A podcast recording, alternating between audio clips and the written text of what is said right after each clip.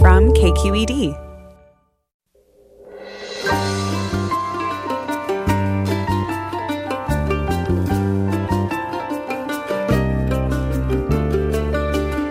From KQED Public Radio, I'm Michael Krasny. President Trump announced a landmark deal this week with the United Arab Emirates and Bahrain to fully normalize relations with Israel. We'll talk with policy experts about the significance of the deal and what it means for Iran, Palestine, and the rest of the Middle East. And then, how would you describe your pandemic experience in six words? We're taking your responses and talking about some of the best ones with Larry Smith of the Six Word Memoir Project. Submit your six word memoirs on Twitter at KQED Forum or email us forum at kqed.org and we may read them on air. That's all next after this news.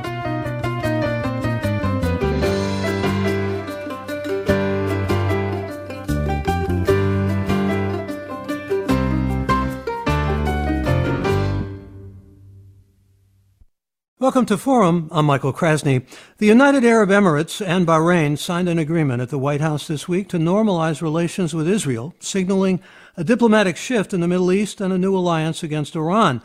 President Donald Trump lauded the deal as historic, but the agreement between countries already at peace with each other could further isolate the Palestinians, who immediately condemned the pact.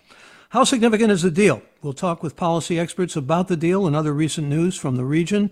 And let me tell you who is joining us for this segment. Bilal Saab is Senior Fellow and Founding Director of the Defense and Security Program, the Middle East Institute. He was formerly a Pentagon official with oversight responsibilities for the Middle East. And welcome, Bilal Saab. Thank you. Good to be with you.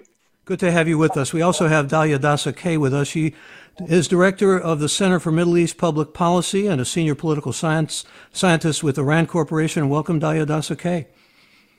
Thank you. Good to be with you.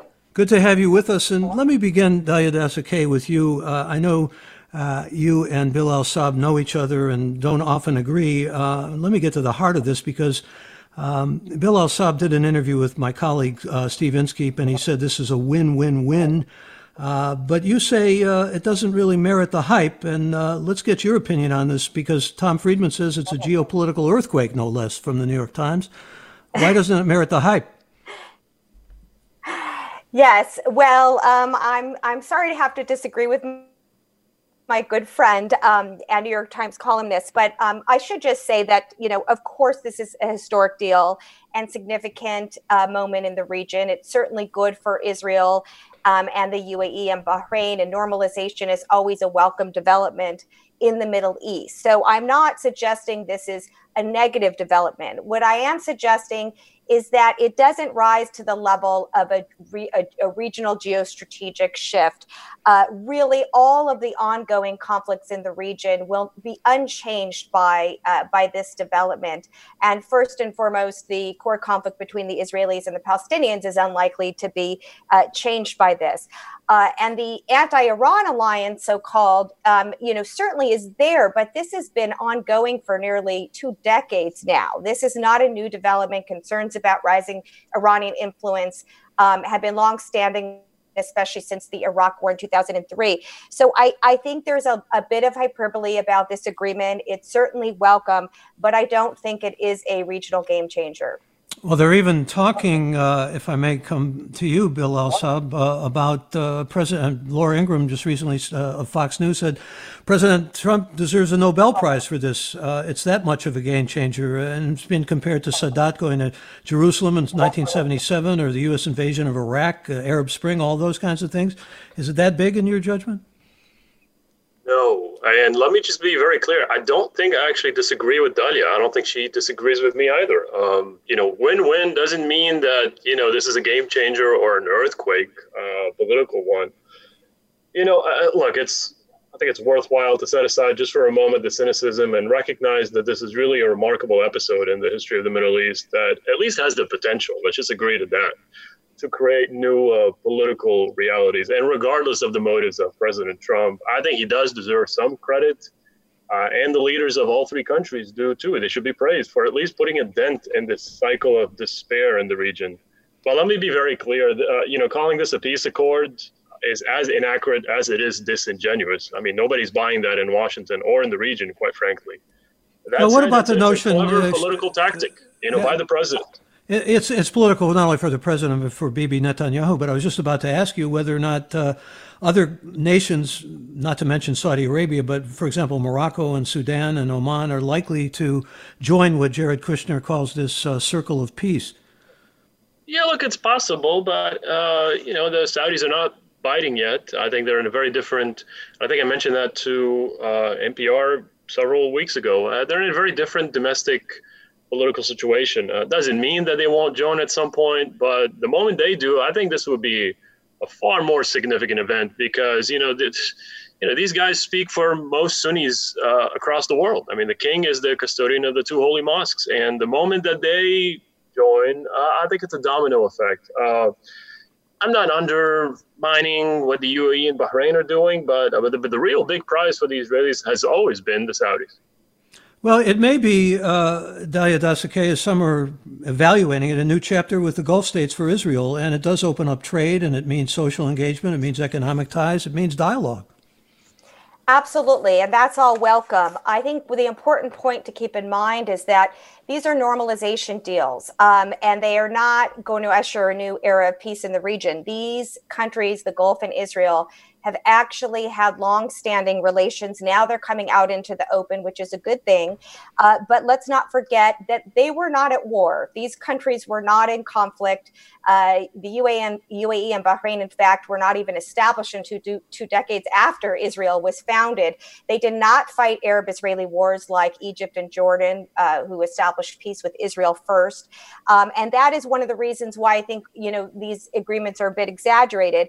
Um, the cooperation is certainly good. Before even this normalization, this formal normalization, we did see in recent years high level ministerial visits from Israelis uh, to both capitals.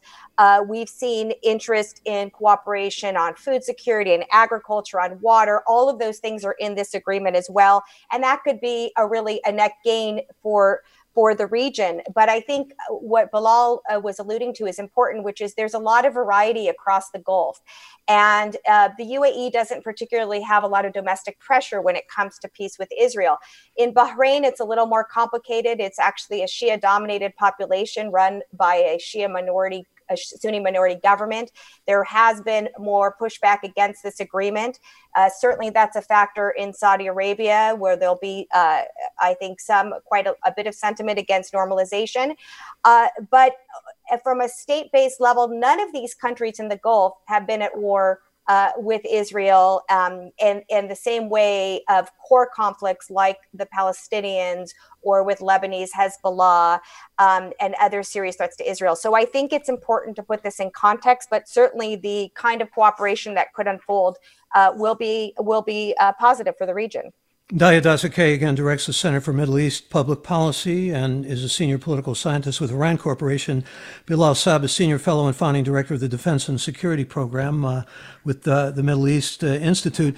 And Bilal Saab, let's. I want to talk about Iran. I want to also talk about Palestine. Um, but until 1969, Iran claimed that Bahrain was part of its territory, and it does have a Shia majority, and the Sunni rulers certainly fear some kind of fifth column in that. Um, but this hurts Iran, and, and, and certainly the United States is trying to get full sanctions again, bearing down on Iran. I don't know if that's going to be successful with the United Nations, but it certainly allows for Israel, on the one hand, to uh, just fly across the waters if they want to knock out some of Iran's uh, nuclear capabilities. Uh, in other words, this has uh, some serious consequences for Iran. Actually, I don't buy that. To be honest with you, um, there'll, there'll, probably be increased security cooperation. Maybe they'll share a little bit more intelligence. Fine, but uh, at the end of the day, you know, Iran's fortunes are, are quite large in the region, and um, it's way too premature to talk about seriously upgraded defense and security ties between these two countries. Because at the end of the day, Israel really operates alone. I mean, if they don't even have an alliance with us, us the Americans, as in a defense pact, they're not going to go ahead and start really building defense pacts with the Gulf Arabs. There's still plenty of uh, apprehension. I don't want to call it mistrust since they just normalized, but there's going to be a long process before these guys really up their security cooperation and talk about military, like seriously military cooperation between the two sides. So, look, uh, is it music to the ears of the Iranians that you know those guys are banding together? No, of course not. But does it really hurt them strategically? I don't think so. Agree with that, uh, Dalia Dassa Kaye? Uh, yeah, mostly. I think that, um, you know, in terms of military or covert, covert capabilities, uh, those are already there for either the United States or Israel, as we've seen, and um, even some uh, recent uh, explosions over the summer, earlier in the summer, uh, against Iranian nuclear assets. Uh, you know, th- these agreements with the Gulf are not necessary and probably um, are not really a key factor in terms of as much as the rhetoric is suggesting this is an anti-Iran alliance. Um, those capabilities are already there. The problem with the Iran issue is that the current U.S. policy is failing. This maximum pressure policy is not creating a better nuclear deal or a less distru- disruptive Iranian uh, government. It's in fact increasing uh, regional escalation. It's increasing Iran's nuclear capacity. So the Iran problem, again, just like other issues, Syria, Yemen, Libya, you know, these normalization agreements are not fundamentally shifting the ongoing conflicts in the region that are unfortunately only escalating, not de escalating. And I'm afraid, you know, with this normalization deal, um, there is a possibility, there are some risks to this that it could even eh, in, embolden the Iranians and possibly the Turks, which are a factor here too. The Emiratis uh, look at the Turks, the Turkish uh, um, government as an opponent, and they have their rivalries in places like Libya. So I think this agreement could actually, you know, move the Turks and the Iranians even closer together than they already are. Uh, so there's a lot, I think, of, uh, of some hidden costs, despite some of the benefits of this agreement in terms of normalized ties between Israel and the Gulf. The regional landscape is looking as uh, dangerous as ever. Well, we're going to talk about uh, this more, and I also want to talk, of course, uh, about how this affects the Palestinians, as well as the ongoing conflict in Yemen, which uh, many of these Gulf states are involved in, and certainly the Saudis are involved in, and the United States is involved in. But uh, before we go to a break here for just a moment, I want to give out the phone number and invite those of you listening to join us. If you have questions, or if you simply want to remark about this deal and how it affects the Middle East, if you have some thoughts on that score, we'd like to hear from you. You can give us a call now, and I invite you to do that.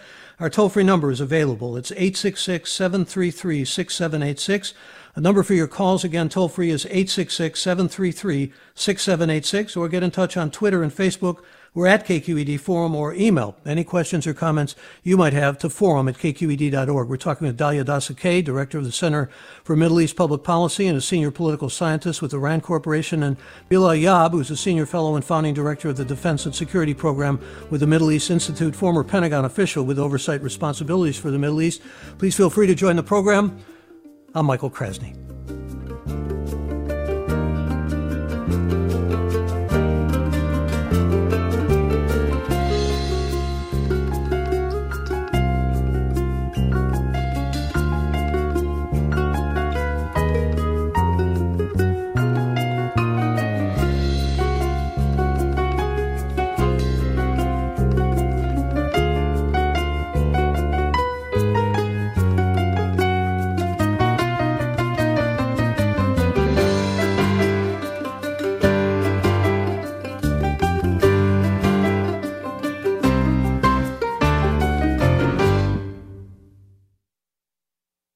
This is Forum. I'm Michael Krasny. We're talking about the Middle East and the recent agreement that has been produced uh, with the Arab Emirates and with Bahrain. Uh, with us, Bilal Saab and Dalia Dassa Kaye. And Bilal Saab, uh, let's talk with you about the Palestinians. I mean, we're talking about 4.7 5 million Palestinians in the West Bank and Gaza, and there is obviously a split between those two, but they've been left out of this. Uh, Diana Buttu, longtime spokesperson for the PLO, even going back, says this is a fig leaf. We got stabbed in the back. Um, it seems to pretty much, in some ways, uh, put. Well, let me ask you. Uh, phrase this as a question: Does it? What does it do in terms of Oslo Accords and in terms of uh, what had to be at least recognition of the Palestinians or a second state? Uh, that was part of the whole necessity of moving forward uh, for so long?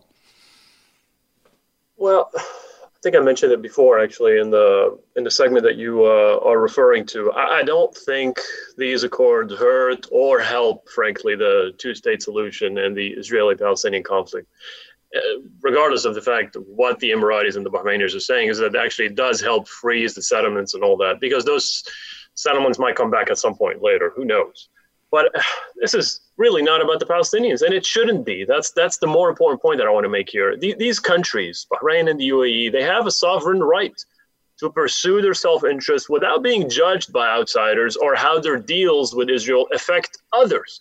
I mean, it's just a very simple point. You know, pan-Arabism died the moment Egypt signed a peace treaty with Israel in the late 70s. So it's not fair to blame the Gulf Arabs for abandoning the Palestinians with whom they don't have borders. I mean, Egypt has borders with the Palestinians. And they've done a lot for the Palestinians, as a matter of fact, including bankrolling a corrupt Palestinian leadership uh, that has failed to lead its people. So, look, the main unit of analysis for me remains the bilateral ties uh, between, on the one hand, the UAE and Israel, and then on the other, between Bahrain and Israel. There's a ton that is good that could be uh, uh, uh developed between these country, two countries without placing this in a broader perspective and bringing in the Palestinians into this mix. It's unnecessary. Dalia Dassa Kaye, I want to get you uh, on this with respect to the Palestinians. Do you agree with uh, what your colleague is saying here? Uh, well, not completely. I, um, you know, I do agree that y- y- there's no question the Palestinian issue has been uh, a much lower priority, if not a footnote in the region over, over especially the past decade. There's much higher priorities with civil wars uh, underway in Syria, uh, Lebanon, uh, Libya, and Yemen. Um, domestic pressures of all these gov- of all these states across the region, socioeconomic pressures, youth they're just higher priorities. So, despite the rhetoric, I think it is true the Arab world has long ago kind of given up on the, the Palestinian cause. That said, there was the Arab Peace Initiative from the Sa- Saudis. So, the Gulf did have kind of a stated uh, plan on the books uh, that they were committed uh, to, um, to the Palestinian cause and would only normalize with Israel should that conflict be settled. It's clear they've given up on that at this point. Um, and, uh, and the Palestinians have lost out. But I think what's important to keep in mind here there uh, there's some i think narrative uh, that's emerging that somehow this deal might still be good for the palestinians. And there i would i would disagree. Um, i think Bilal was suggesting it's neutral but i think it really is quite negative for them. Uh, you know this idea that that the having a deal with Israel will give Arab states in the Gulf more leverage with either Israel or the Palestinians to move the process forward. I don't think is supported by the historical record. Uh, Jordan and Egypt's peace with Israel didn't, didn't particularly help the Palestinians get to a two state solution. There is no mention in these agreements of annexation, of settlements, of even a two state solution. It just calls for a resolution of this through a negotiated uh, um, agreement. So, um, and and finally, I would say, you know, the Palestinian public isn't buying it. Just put aside their leaders, who I agree are are have not been serving their people well, but recent polling suggests only one percent of Palestinians think this agreement has been good. So clearly, they're not buying the idea that this normalization is going to benefit them, and unfortunately uh, at the end of the day, only Israelis and Palestinians will be able to solve this conflict themselves. Uh, Bilal Saab, uh, let me uh, sort of get your thoughts about this in terms of what was given up by the Israelis. Uh, they pulled back uh, annexation of the West Bank and the settlements, and uh, David Friedman, the ambassador to Israel from the United States, said this is temporary. He kept emphasizing that, and so to some extent did Bibi Netanyahu. So we have a pullback which seemed to at least mollify, but at the same time, the emphasis is uh, this is temporary. Yeah, look, I'm not an expert really on the uh, minutia of the Israeli-Palestinian conflict, but for them to emphasize that this is temporary certainly is concerning, right? Because it, it, in many ways, it suggests to me that this still has to survive Israeli politics, which obviously are always fluid and with you know new governments forming and new leaderships and what have you. But um, the fact that you know this is um, something that could be put back on the table uh, certainly is not reassuring for the cause of peace. But I want to emphasize one more time the only obstacle to that peace is the Israelis and the Palestinians, and that's it. And of course, I want to emphasize the Israeli occupation.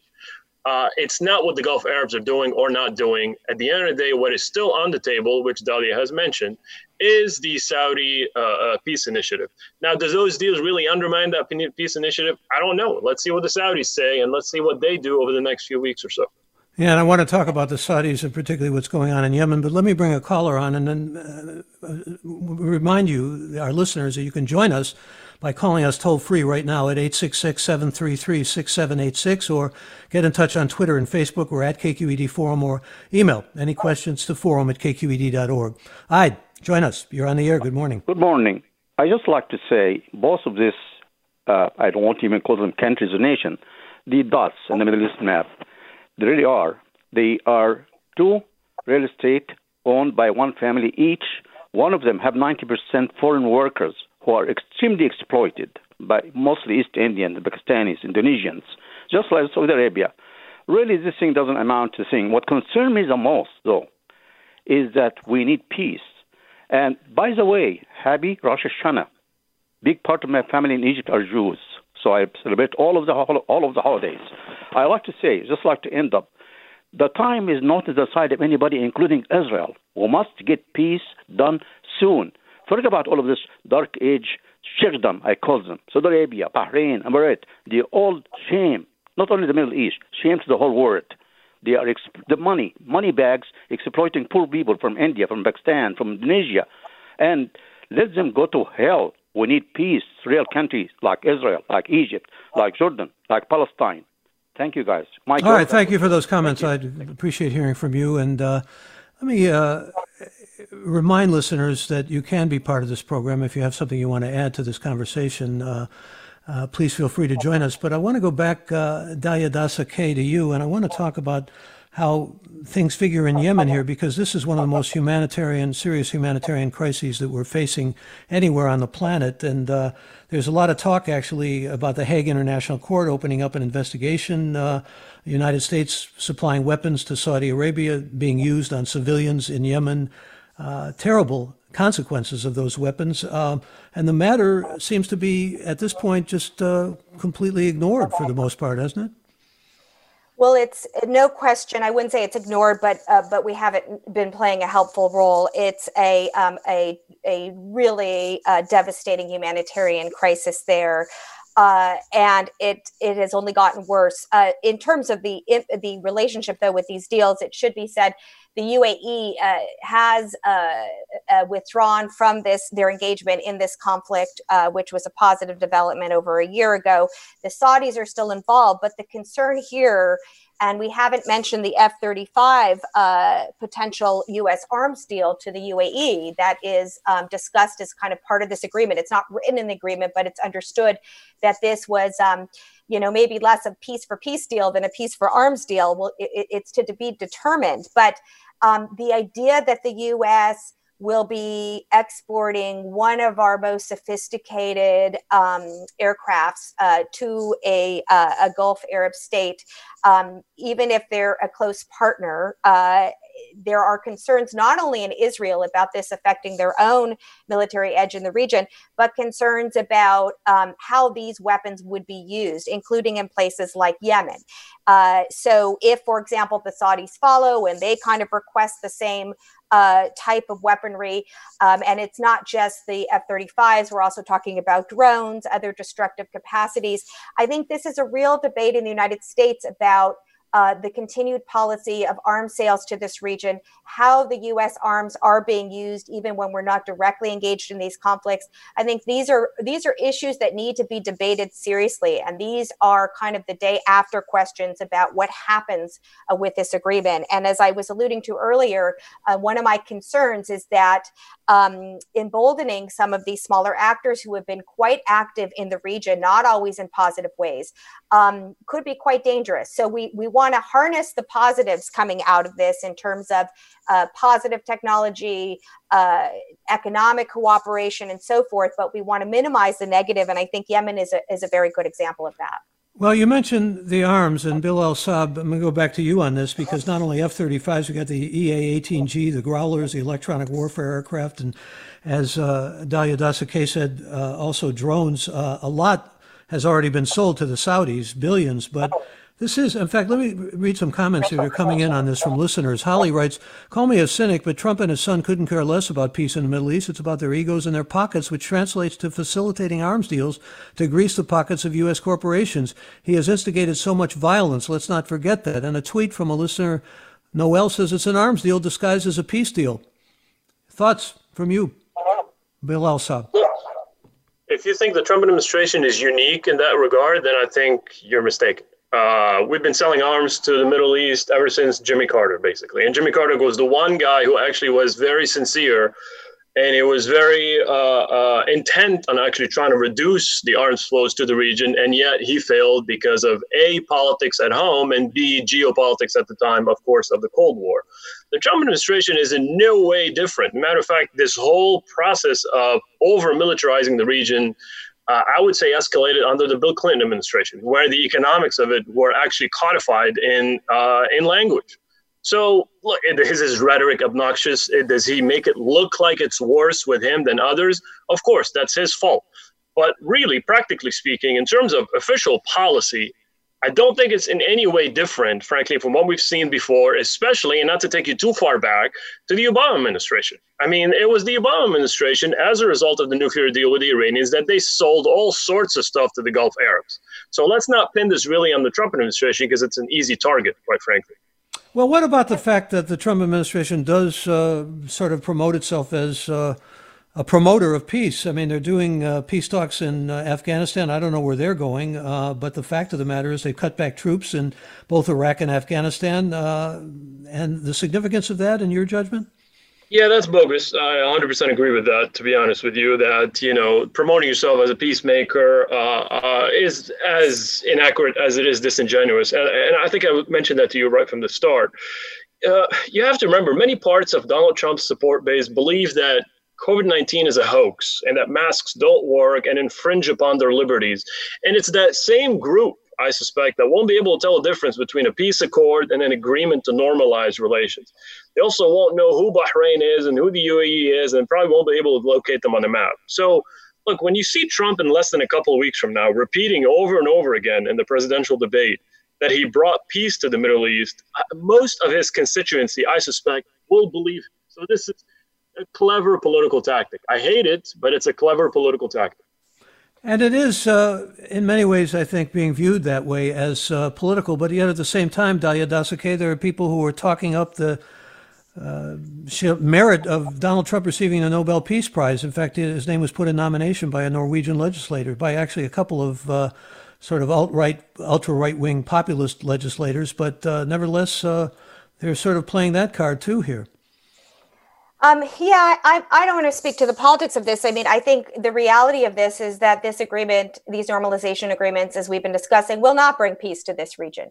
All of the conflicts are ongoing and only escalating. And I think that's the bottom line. And I, I agree with Bilal. I, I think the arms uh, issue is a bipartisan problem. It doesn't make it right, though. Um, from 2015 to 2017, just to inject some facts here, uh, the United States sold the Saudis 27 billion in U.S. arms exports, and the UAE was was only second to that with 16 billion.